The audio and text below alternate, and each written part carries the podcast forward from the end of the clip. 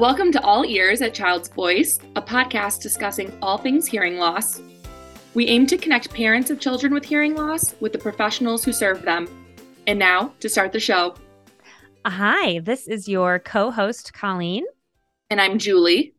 This week on All Ears at Child's Voice, we are talking to guest Jason Anderson. Jason Anderson is a late deafened adult that has experienced many forms of hearing loss throughout his life. He found his calling and purpose in disability services. He worked for a decade at the University of Wisconsin as an access specialist for students who were deaf and hard of hearing. And he recently made the decision to leave UWM for another opportunity with the state of Wisconsin Office for Deaf and Hard of Hearing where he is a program and policy analyst. He enjoys spending time with his wife and son, playing games, going outside, and traveling. Jason is also an avid home brewer, and he also makes his own nitro coffee, seltzer water, and delicious sodas with his son. So, Jason is also a dear friend of mine. He is one of, as I've talked about on the show, the many adults I found who were deaf and hard of hearing that have helped me to help Liam navigate his hearing loss. And so I'm very excited to have him on. Thanks for coming on, Jason. Thanks for having me.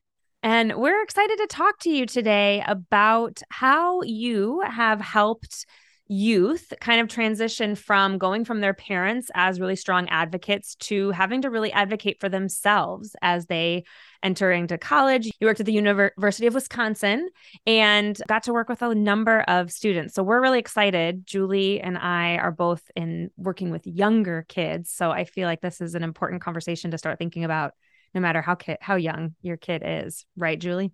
Right yeah, we're starting in the preschool with brand new three year olds with self advocacy skills. So it's something we try to start really early. And I'm really interested to hear more about how that continues into adulthood. Yeah. yeah, absolutely. I think I'm enjoying hearing that people are considering, you know, getting kids involved in advocacy much younger because I did see at I mean, you know, it's individual circumstances. You can't really control what happens at home, but if you're introducing the ideas of advocacy at school early on, I think it's only going to make things better. It's going to make kids feel more comfortable as they get older in the system. So that's awesome. Well, before we dive into that part of the conversation, can you tell us a little bit about yourself and your journey with hearing loss?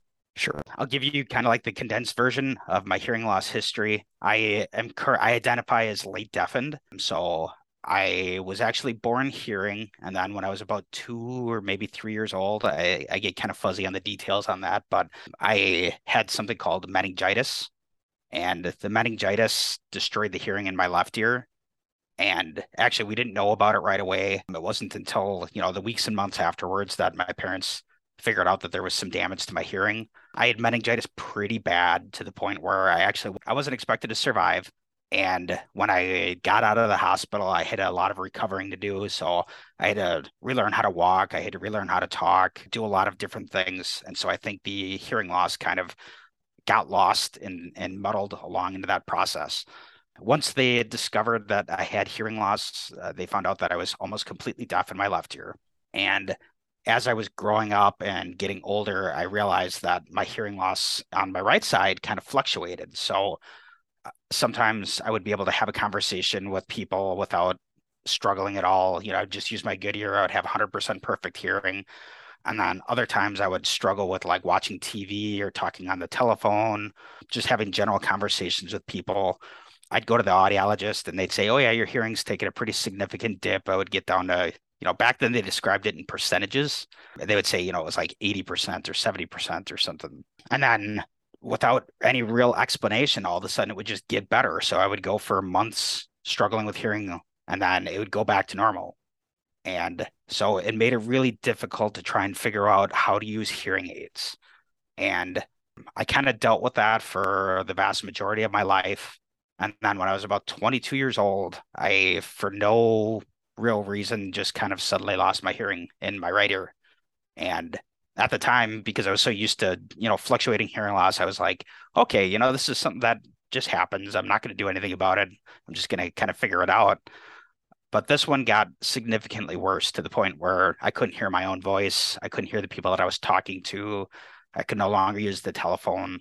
And so after I figured out that it was a permanent damage, I went I eventually went to the doctor and they said, you know, this is something that they expect is going to be permanent.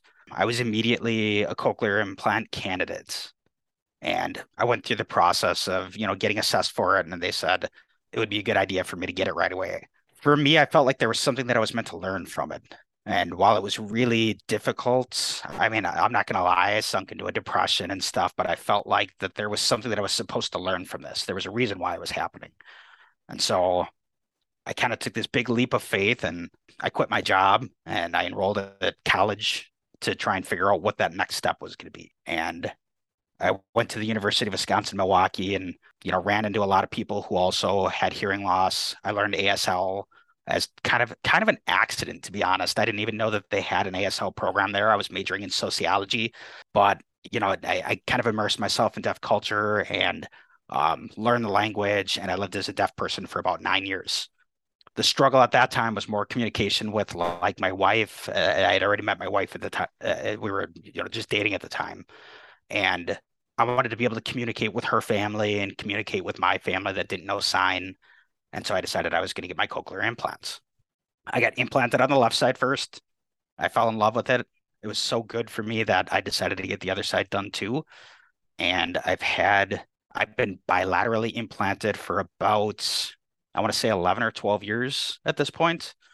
And it's awesome. I, I feel like I've got a foot in all the different worlds, you know, uh, I can communicate in sign language. I can now talk on the phone again. I can watch TV, use sign language, that kind of stuff. So it's very cool. Very cool. Yeah, this is great. So, at your job where you worked at the university with deaf and hard of hearing students, can you tell us a little about that work? A little bit, I think, how would how you say like you have a like a foot in each kind of world with your experience with your hearing loss, how does that help you in your role at the university? Yeah, I think that's a good question. So my my role at UWM was the deaf and hard initially was the deaf and hard of hearing program advisor. And it, it was this really unique opportunity where I got to work just with deaf and hard of hearing students. And so like because I knew sign language and I learned it at University of Wisconsin Milwaukee where I where I went to college and now working, there was this great community where people had all different backgrounds. Some people were oral background where they didn't know any sign language and they used FM systems and hearing aids and stuff like that. And then there were other students who were fluent in sign language. Uh, they were born deaf, raised deaf for their entire life, went to residential schools. And, you know, I had that ability to connect with those students as well. But then there was also like this third group where that was kind of like in between where they might use cochlear implants and didn't always need as many services, or they might have used uh, closed captioning services. And the the goal with that was to sit down with the students and help them figure out a plan for how they were going to go to class and understand what's going on with their instructors and that kind of stuff. So this is a really good. And I'm trying to remember what the question was. So I'm sorry if I missed it. I kind of went off on a tangent.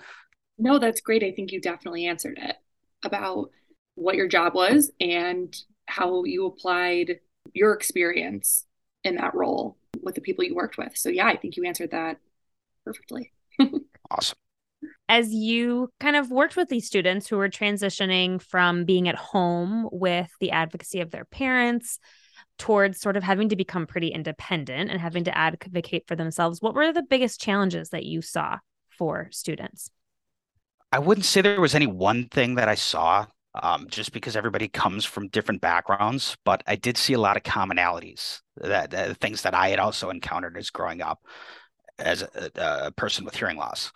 And one of the big things was really with self advocacy. We had a lot of students that would have what's called helicopter parents. Mm. And helicopter parents would come into the room and they would have like their list and all this information that they wanted to make sure that we covered. And what you would see from the students is like anytime I would ask them a question about something, the the, the student would look at the parent for guidance rather than trying thinking about those things themselves.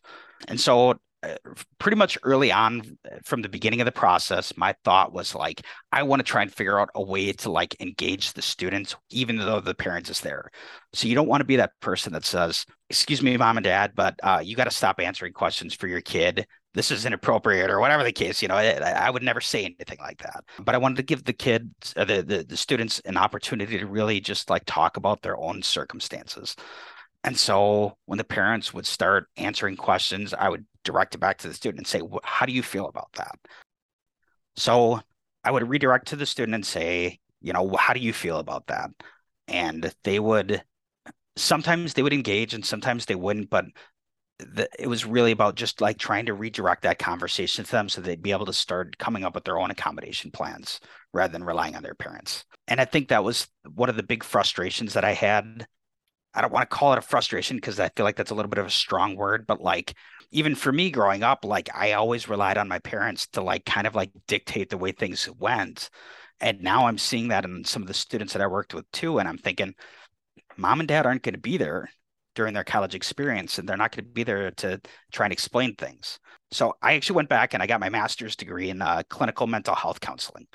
And that was while I was still working at the job. And the reason for that is I was uh, I was so stuck in trying to figure out like how can I reshape these conversations in a more positive way to allow students to really be able to think about their accommodation plans and, and not rely so much on their parents because even after their parents were gone they would, they would sometimes feel lost and so what I found out is that, you know, counseling is all about asking questions and allowing people to like think about things for themselves. So when when a parent or somebody else says you should do this, oftentimes the kids or the, the students think uh, they're not personally invested in it, right? So they're being told what to do. And so they say, this is the way that I need to do things, whether or not that's the right way or the wrong way. And so I started redirecting it to more question based approaches like, what situations do you tend to struggle and why? And if this were an ideal world and an ideal surrounding where the communication barriers were in place for you, what would that look like for you? And then we'd come up with very specific scenarios. And it was like you would see students start to build this like real sense of connection with the questions and be able to start developing a personalized plan on what worked for them rather than what their parents were telling them that they needed. And I saw that as a very positive shift. And I think I wouldn't have known that had I not studied counseling, or I, am sure I probably would have figured it out eventually. But like, I don't know what else to say about that. what do you think um, are some of the things that parents um, of younger children can do now to help them become good self advocates for when they're out in the world and they're adults? I think it's exactly what you were talking about before. Starting that process early. I think parents assume that kids don't have the capacity to think about what it is that they need at a young age.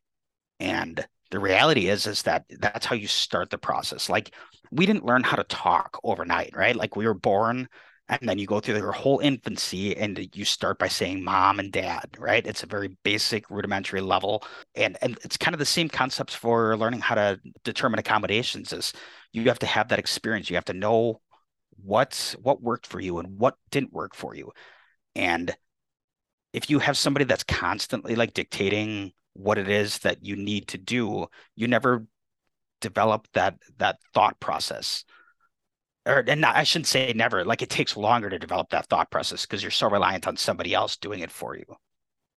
And so for me, I think involving your kids from the time they can talk, asking them questions, the, the responses may not make sense right at the beginning, but they'll start to get it. If they're they're struggling with hearing at the age of three years old or something like that, just asking very basic, simple questions like, "Are you hearing that? What are you hearing? What aren't you hearing? what would make this listening environment better?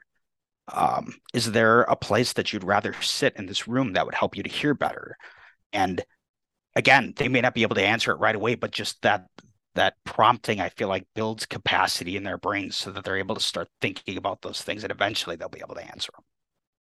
Uh, I think that is so important, Jason. And I really appreciate that you gave some really specific questions in that moment because I think often as a hearing person, I don't always even know what the questions are to ask. And I know that just asking, Did you hear that? My son is almost 13. And so his sort of gut response is like, Yeah, yeah, yeah. And so being able to have some specific some specific questions of like what would make this what would make this listening environment better or would it be helpful if you sat here you know like i think that's so it's just so important and I, i'm really thankful for that just that perspective and and the speci- specificity of even the questions that you offered because i think that's all the parents that are listening can kind of get into that headspace of like oh yeah like these are things and and even putting the questions on the kids um is such is such an important step. So I really appreciate that. It makes me wonder, you know, I was thinking about as, you know, I do not want to be a helicopter parent. That's actually a real thing I strive against. And I was thinking as you were talking about the ways in which I still Uh, one of the things that came to mind is that often when we're in a conversation with other adults and Liam doesn't understand what they've said or doesn't hear them, he looks to me to translate. And a lot of times in the moment, I sort of cover for him because I don't want him to be embarrassed and I don't want like it can get awkward or I know he's uncomfortable or whatever. And so I've I found myself thinking about that moment in particular and being like, "Oh, I have to figure out a way in the moment to subtly help him advocate for himself. I'm wondering if you have any suggestions, even for a situation like that, where I don't want to call him out, I don't want to embarrass him, but I also don't want him to look because I won't always be there for him to look to me but to be like, what did that person just say? So I don't know if you have any thoughts about that in particular, but that was a question I was thinking of when you were talking. Yes, absolutely. I'll start by saying I'm absolutely guilty of that myself. I always, before I had my son, I was like, I'm not going to be a helicopter parent. I'm going to let him figure it out for himself. And even still, like, we go to the doctor's office and I try, like, just for just about everything. I want to build independence in him. But, like, sometimes he's not answering. And I, I get that, like, feeling of impatience. Like, come on, you know this. Like, just answer it, you know? Or I might answer it for him. And it's so hard to kind of take that that step back and say, he is capable of answering questions for himself. But I think, you know, getting targeted in the questioning, like just because you're allowing somebody to advocate for themselves doesn't mean they have to have all the answers. So maybe instead of saying, Did you hear that? asking, What did you hear? Or what mm. do you mm. understand about what they were asking you? And sometimes that's enough to get the brains to start working because sometimes they can't identify what it is that they're not understanding. And so if you try and get more specific in the, the line of questioning that you're you're giving them the power, I think it it works wonders. You know, it's it's never going to be perfect until they they figure it out for themselves. But again, it's all about that prompting and and giving them opportunities to thrive. Yeah. Yeah, I really love the phrasing of that question. What what did you understand? To let them take kind of take the steering wheel, take the driver's seat in that situation and can hold that power in a moment that might feel awkward or odd or embarrassing to kind of have that power back. For sure. And it, it, it, applies everywhere too. Like you think about once you have that power to start formulating your responses and thinking about the way that you approach life and approach the way that, that you do things it doesn't stop at just like when you're there engaging with mom and dad. Like think about you know a college student who's going to college they're afraid to talk to their professors because they're afraid they're not going to have the answers. But if you start early on in those processes with different experiences doctors offices teaching environments going to a restaurant and asking you know what your son or daughter wants to eat and why in front of the the waitress or the uh, wait staff. I shouldn't say waitress. I think it's wait staff now. It, it, allows them to build that capacity for conversations with other people, so that even when it's not hearing loss related, that they're going to be able to formulate their own responses without relying on mom and dad. I love that. Yeah, I really value this. My son is only ten months old, and I'm already guilty of helicopter parenting. You've got so. you've got to a little bit when they're at the age where they're like actively trying to kill themselves. You you have to kind of helicopter a little bit. Yeah. So yeah, I, I, appreciate this. I'm definitely going to keep it in mind for when he's a little bit older. mm-hmm. So what what might you tell a young adult who is deaf or hard of hearing? So like Liam's age, like 13 to 18, about going to college and how they can prepare themselves. I think it's really understanding what it is that they need. I would say the number one thing that I saw from people who would come in to like the University of Wisconsin Milwaukee is they were given these accommodation tools such as FM systems. I think now they're called DM systems, like a Roger Pen and stuff like that. And they didn't want to use it anymore. They felt like they were overly exposed or feeling like they were the odd person out. And I think it's important to recognize that and say, you know, while these things might be beneficial to you, and maybe even before this is like helping them figure out what's going to make them more comfortable with using that type of equipment because it is helpful. I was one of those people that also used an an FM system at certain points. And like, I remember the visibility of FM systems. And then you get into this environment where suddenly you get to make your own decisions and you feel like it's a more visible thing where your classmates are going to view you as different different from everybody else or you're using some sort of technology and it's kind of a two-fronted approach like number one's allowing them to feel comfortable with that and to find ways to make it a little bit more hidden if that's what they're concerned about. But also, there's a chance that they're going to stop using it. And even if they stop using it, it's all part of that learning experience where they can say, I used to use an FM system. I didn't like the visibility of it. I'm not going to use it anymore. I'm going to make an adult decision for myself. But to trust in the fact that if they're struggling to communicate, they're either going to find another way to communicate that works for them, or they might go back to using an FM system and to just kind of trust that process. You know, one of the things I've one of the things I've realized is that Liam, we've done a really good job preparing Liam to advocate for himself to adults.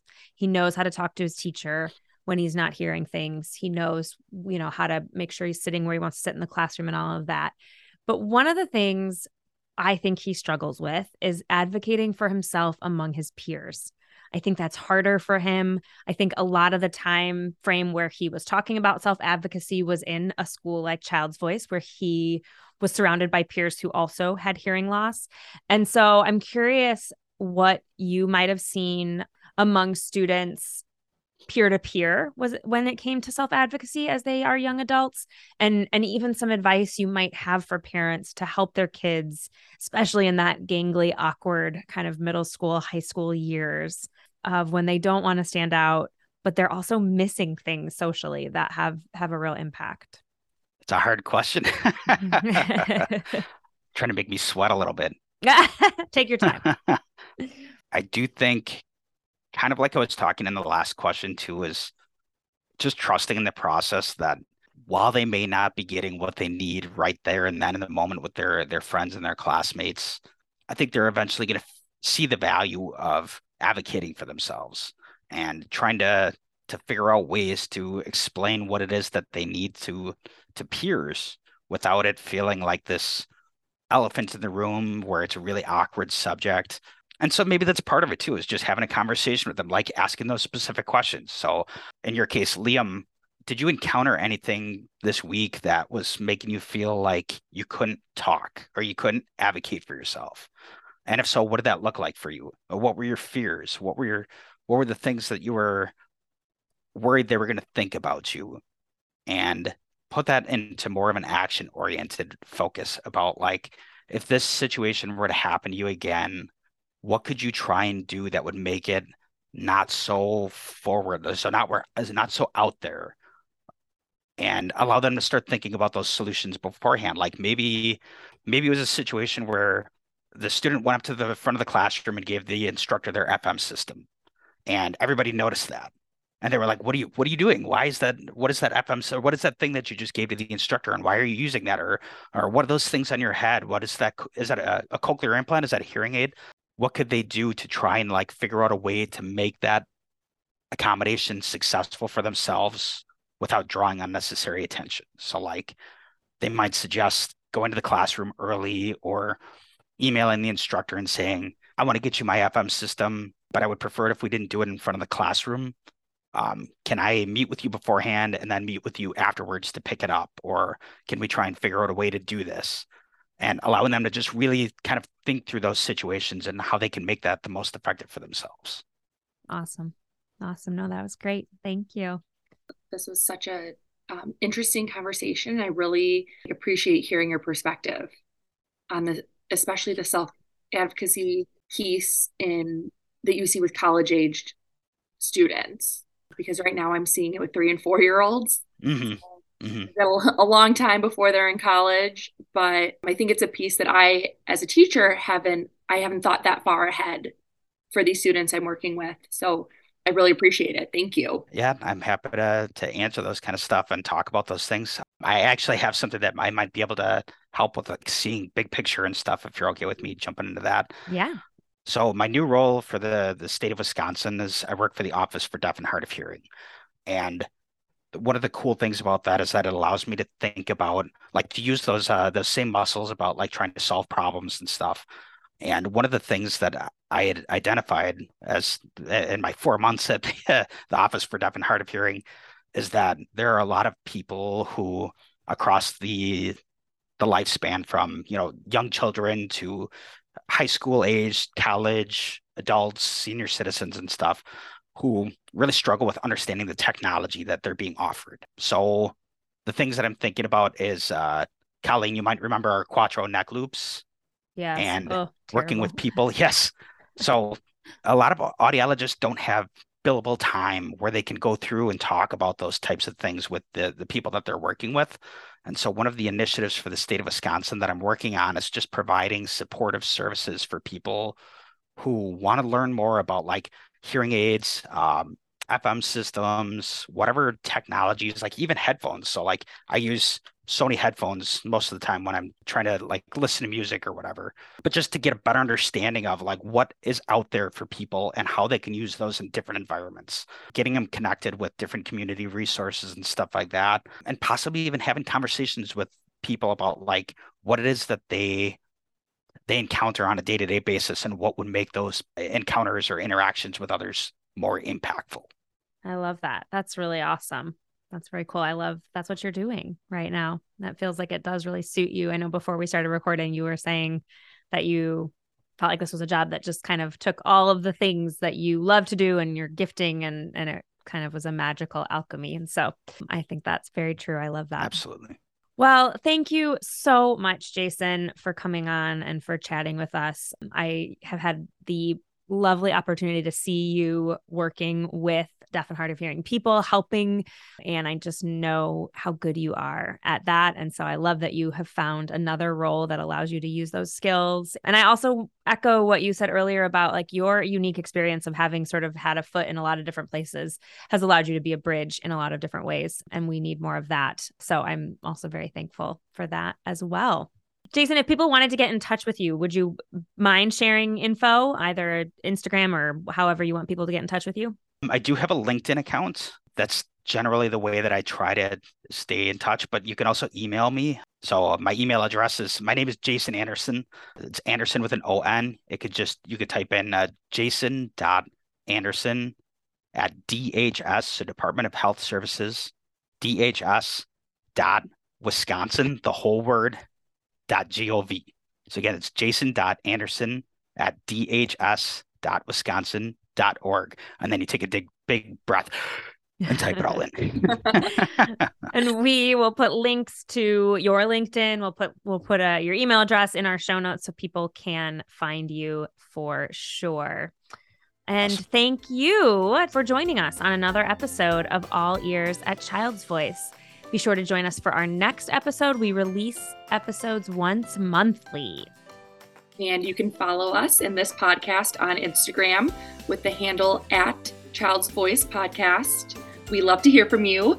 Um, so please send us an email at podcast at childsvoice.org. And you can find episodes, show notes, and archive episodes at our Child's Voice website. That's childsvoice.org. We are also on Facebook as well as Twitter with the handle at childs underscore voice, no apostrophe. Thank you for listening. And that's all. Be sure to subscribe to the show wherever you listen so you don't miss any episodes. If you're interested in supporting Child's Voice and programs like this one, please visit us at childsvoice.org and click on the Donate Now button. Thanks for listening. Bye. Bye. Bye.